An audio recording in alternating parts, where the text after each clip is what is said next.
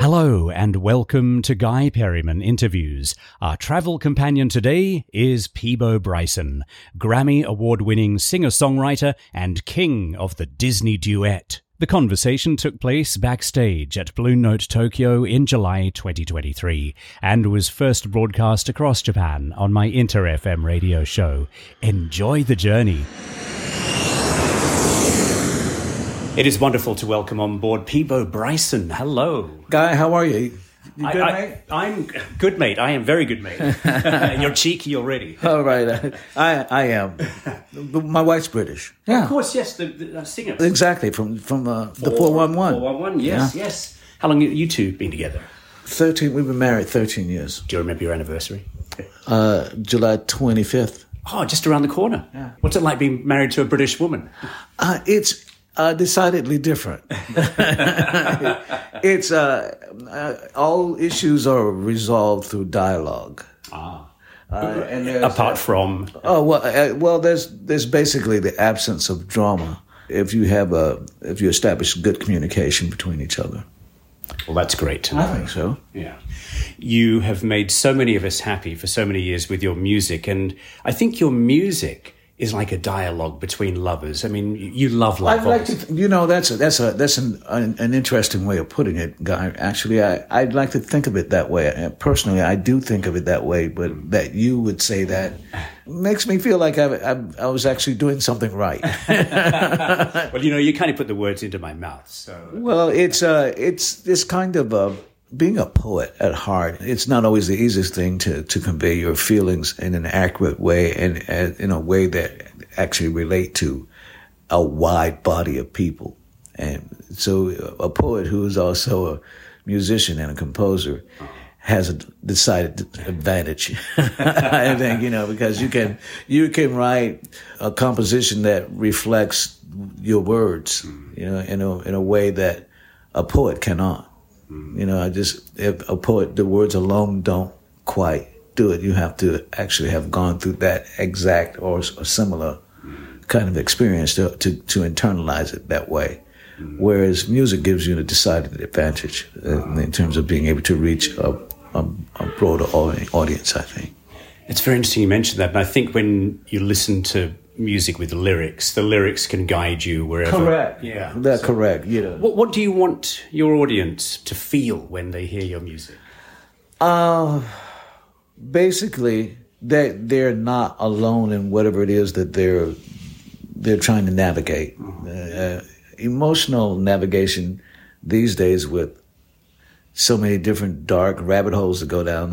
Jeez, it's I'm surprised. What is? I mean, you people are only hoping for quasi normal. they're not. They're not you, you, you, to to be suffering from no neuroses at all at this particular point is that's a fantasy. Maybe it's just me, but I, I think I don't want them to feel alone. I want them to feel like I want to leave instructions. It's like uh, I look at it like I'm walking up a perilous path, and the path is perilous because there are so many stepping stones that probably need to be removed or they at least be need to be navigated. But some of them are hidden. And my purpose is to remove some of those perilous stepping stones for those who are surely coming behind me on the same path. That's a beautiful way to put that. That's that's how I see it. That's why I, I started doing it. That's why I started. I wanted to write and become a, a composer and all that. I wanted to do all that in music long before I was capable of doing it. Uh, you to amass those skills is not it's not the easiest thing in the world to to try to start at zero and kind of get to a point where you can you can actually express what you think on the, the music that's rolling around in your head that nobody hears but you.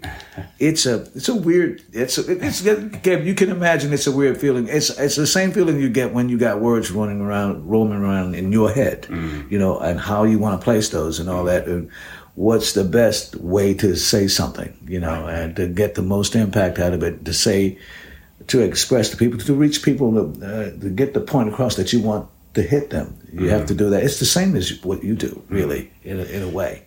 I remember interviewing Sting, and he said, I hate writing songs because it's so much hard work. It is hard work. I mean, you know, people don't realize that. I mean, and, and if you've written some of the songs that Sting has written, gee whiz, it must be. I would liken it to uh, childbirth. Uh, you know, it's like no, seriously, in in terms of term carriage. You know, uh, you know, because it, it, could, it could take nine months to for a song to be something become something that I would want it to be, and mm-hmm. that I'm okay with leaving it be in the state it's in, mm-hmm. and that's that must be difficult for for Sting as well. He, he gotta hate it. I've only been around him once. Oh. Uh, he was in the steam room in, in the sauna in my gym, my building, uh, with Gregory Hines. Oh. Greg and I were talking out, and Sting came out. He was in the sauna working out for the part of Feyd Rautha oh. in Dune. Oh. Yeah, yeah, so, yeah. I, you know, he was he was intense about you know I mean he was his body was getting ready to be on camera he was he was laser focused that's what I remembered about him he was, he was laser focused uh, it wasn't rude or anything like that it was you know was, and, and if he was close friends with Greg then that really spoke to his character oh. you know because Greg was really a sweet human being mm-hmm. good guy you mentioned just a moment ago about writing songs before you were you, you were really ready for it. But I mean, you started real young. I, I, I, think you debuted at fourteen. Were you singing from as early as you can remember? Always did. I was fortunate. My mother was such a music lover. Right, right. You know, that. that. means that she had to take my older sister and myself to concerts like uh, that would feature Sam Cooke, Jackie Wilson on the same program and you're going to be able to A B them to compare one to the other. And it was like comparing apples to pineapples. You know, it's like one was what it was, and the other was what it was, and it was. And the competition wasn't personal; it was just professional. It, just, it was it really came down to preference. They both had commanding personalities. One was Sam Cooke's thing was I'm a star there's, there's no there's no debate. there's no there's nothing to compare. It's just I am what I am, and that is the top of the heap. So he didn't allow himself to. He wasn't really competing, and whereas Jackie Wilson was, um, he was the first guy I ever saw, first artist I ever saw, who threw himself into a crowd and they actually caught him. he made Prince look like he was standing still on stage, and, and there's probably not two better live performers than Prince. He could invoke such deep emotions in his audience. He would be singing "Stop Dogging Me Around" and point at a random woman in the crowd, and other women would shove her around a bit because they thought she actually hurt his feelings in some way, shape, or form. his persona transcended reality. He didn't know this woman, but but they thought just in case he knows her, you know, uh, that we're gonna ask her a few hard questions here. Did you hurt Jackie's feelings? I mean, but you know, this is the height of segregation in our country, and he would go from having his suit torn off, literally, they would just want a piece of it. Come back, new suit on, sit on a stool, pin spot, sing Danny Boy, and make the white audience weep. I'd never seen anything like that. I thought that was that was transcendent for me. Uh, it was like I was like, whoa, this thing here, this platform in the in the hands of somebody who was about the right thing and not quite the narcissist that these guys are.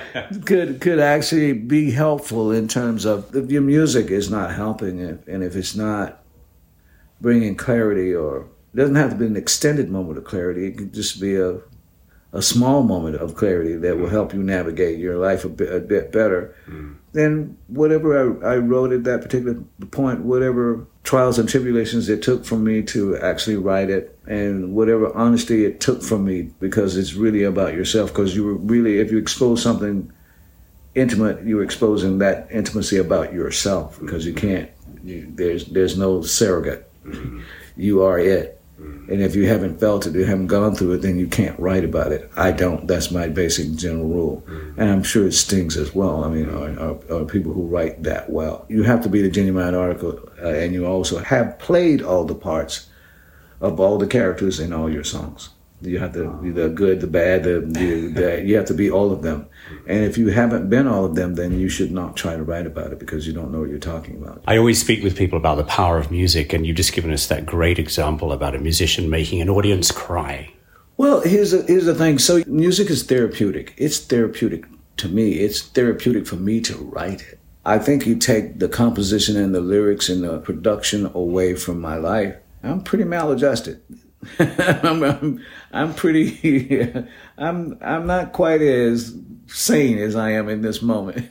Some, something's missing. Something's going to be missing because it was therapy for me when I wrote it. I mean, because it's out now. Whatever it is, it's been said and it's being used to help someone else navigate the same slings and arrows. If, if you look at it that way, so what's it cost? You exposed your, a bit of yourself. So what? Yeah. You're famous, of course, for your duets. It's not something that you, you start out trying to do. I mean, it's not, there's no intent there. My first duet partner was Natalie Cole. She was brand new, and I was even newer. and actually, a guy from my hometown helped write This Will Be, guy I grew up with.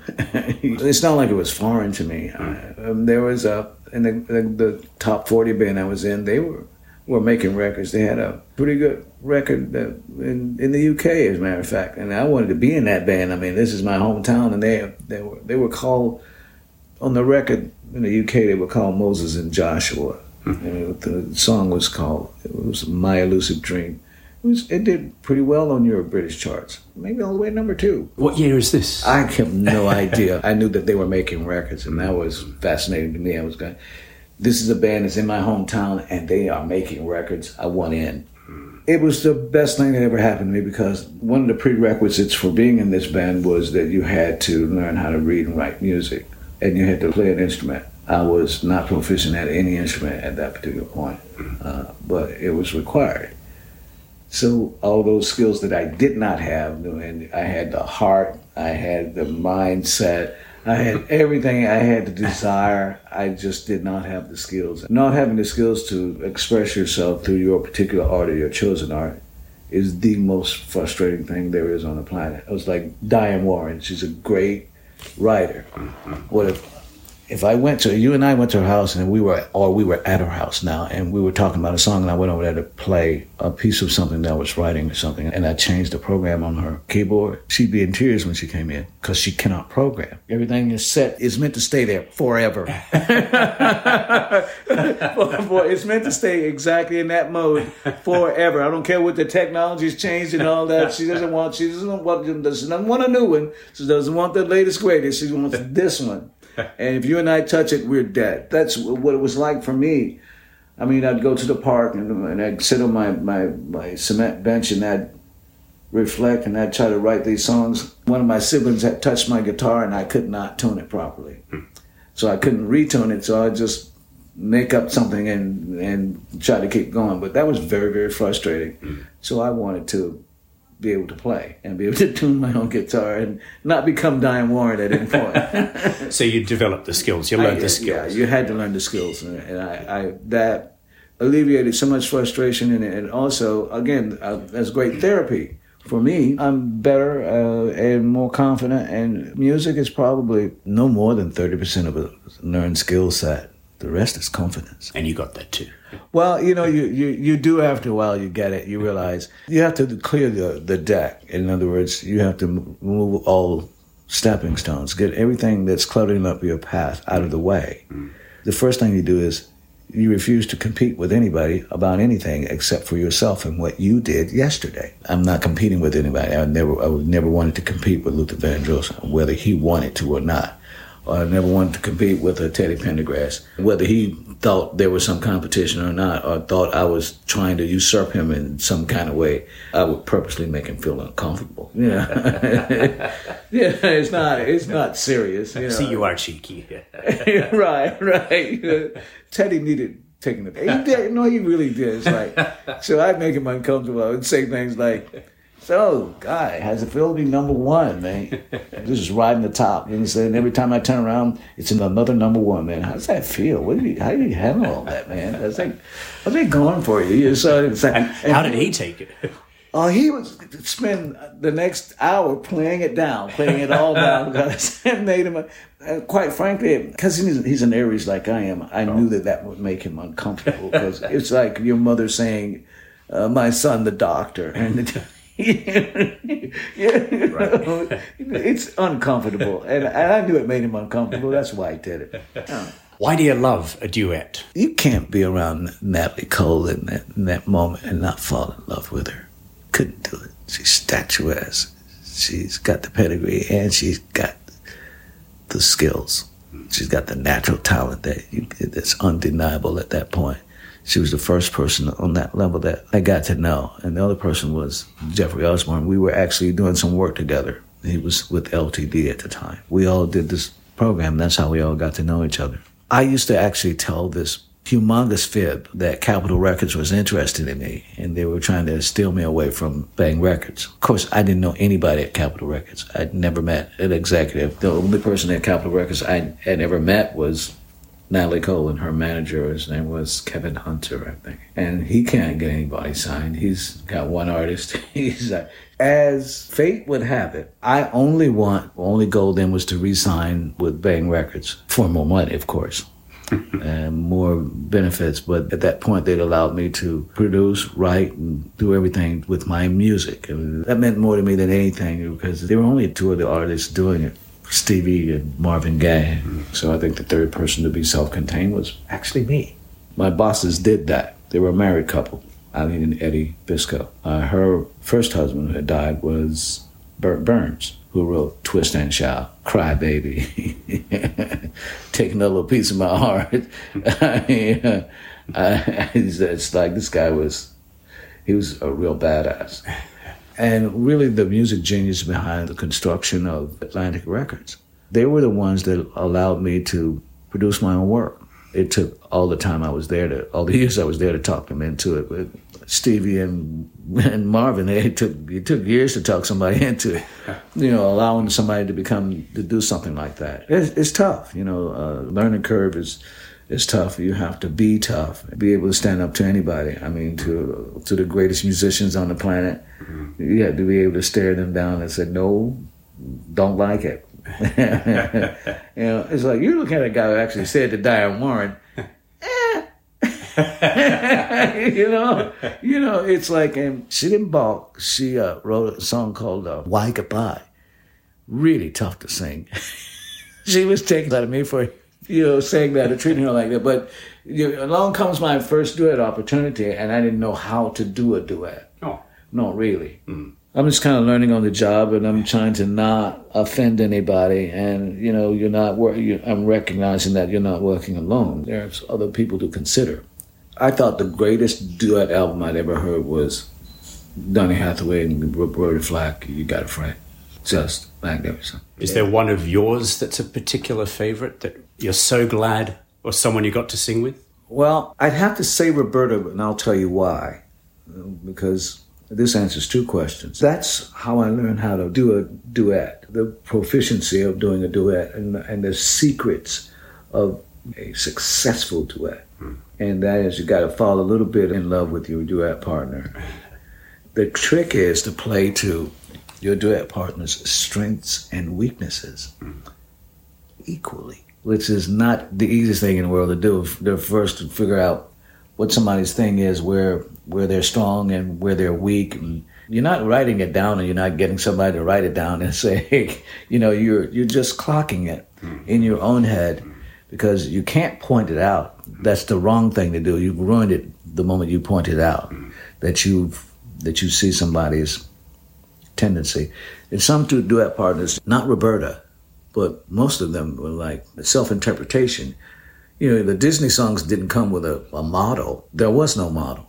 You know, there's this, there's only your interpretation. There's only what you do, and that's as real as it gets.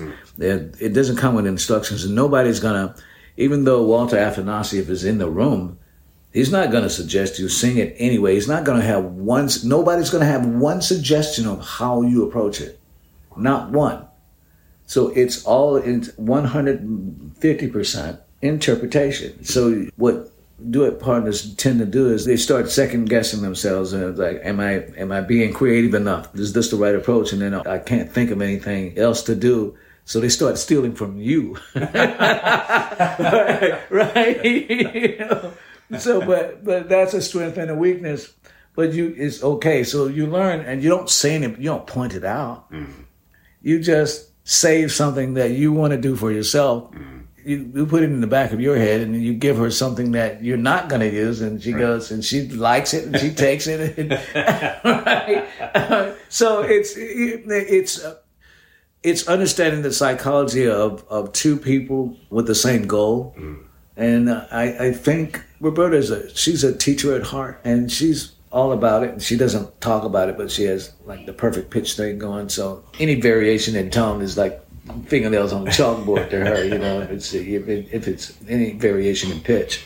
So there's that. So she set a different standard because she's got the perfect pitch thing going. So you've learned from the great Donny Hathaway that you can take just the melody and make it pay over and over again. That you could put emotion into just the melody. When you, you take those two things into account, so my duet with Roberta Flack would be the most crucial, uh, indispensable in actually learning how to do it, and, and that at no point ever should you be in competition with your duet partner. at no point ever on any level, you know. So that and you you you're going to be accommodating, and and that's that's what you get. I mean, Celine and I decided to sing something together long before there was a song. So now we're going to the studio and, and to sing Beauty and the Beast. We've never met. We get there and they have this petition between us, and it's got this part wood and part glass, so we can actually see each other. And she doesn't know if I'm the genuine article or not. She knows that she is, and she doesn't know what to expect from me. You know, what if this guy's just made up? This is going to be a, a fiasco. Uh, if he if he's the, if he doesn't have the goods, I mean, I know how hard it was for me to come up with my interpretation of this song. What's he done, right? so she looks at me through this thing, and, and it's the look I would say was hopeful, but with an asterisk. Question mark. but I, uh, uh, it wasn't. Her expression was not brimming with confidence. Let me just say that. you know, it was not. So it, you have you have that, and so she sends me some of her B minus stuff. And she looks at me expectant to see some kind of reaction. I realize she's actually waiting for a reaction, so I just give her a sly grant and I sent her some C plus stuff. And she smiles back. Yeah. So now the load is lightening, and she's looking at me like, should I go for it? Yeah it's not a conversation we're having, but it is a conversation. We're communicating body language wise. There are no words, mm. but we're, and she lets loose. And, and just to see, I actually almost laughed.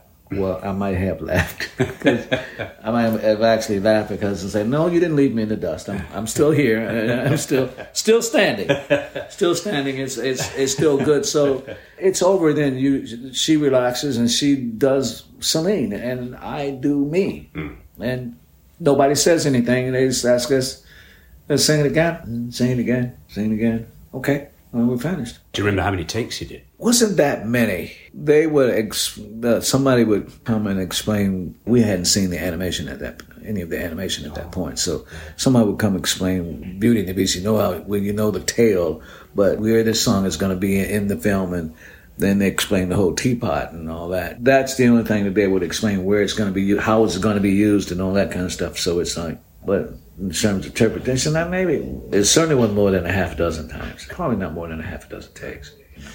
I can't think of Walt Disney. I can't think of a Disney movie or Disney musical without thinking of Peabo Bryson. And, and, and, in reverse, when I think of Peabo Bryson, it's always oh, a Disney musical. What's it like for you when you watch the big screen and hear your voice come out? there aren't really any words to to say what it, what it means. You know, as an artist, every artist, it's every artist's dream, whether they admit it or not. They may not own up to it, but it's every artist's secret dream and hope to record a song one day that the world will sing along with them.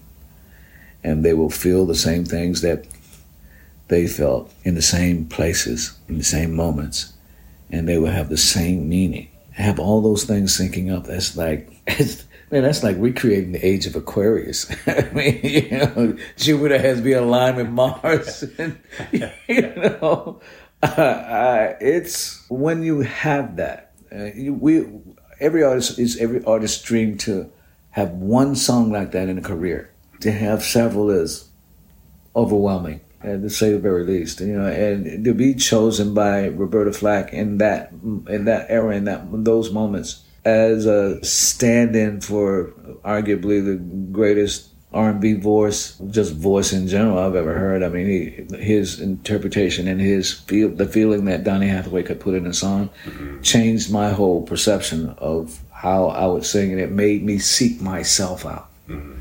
which is not the easiest thing in the world because I was a I could imitate anybody. Oh.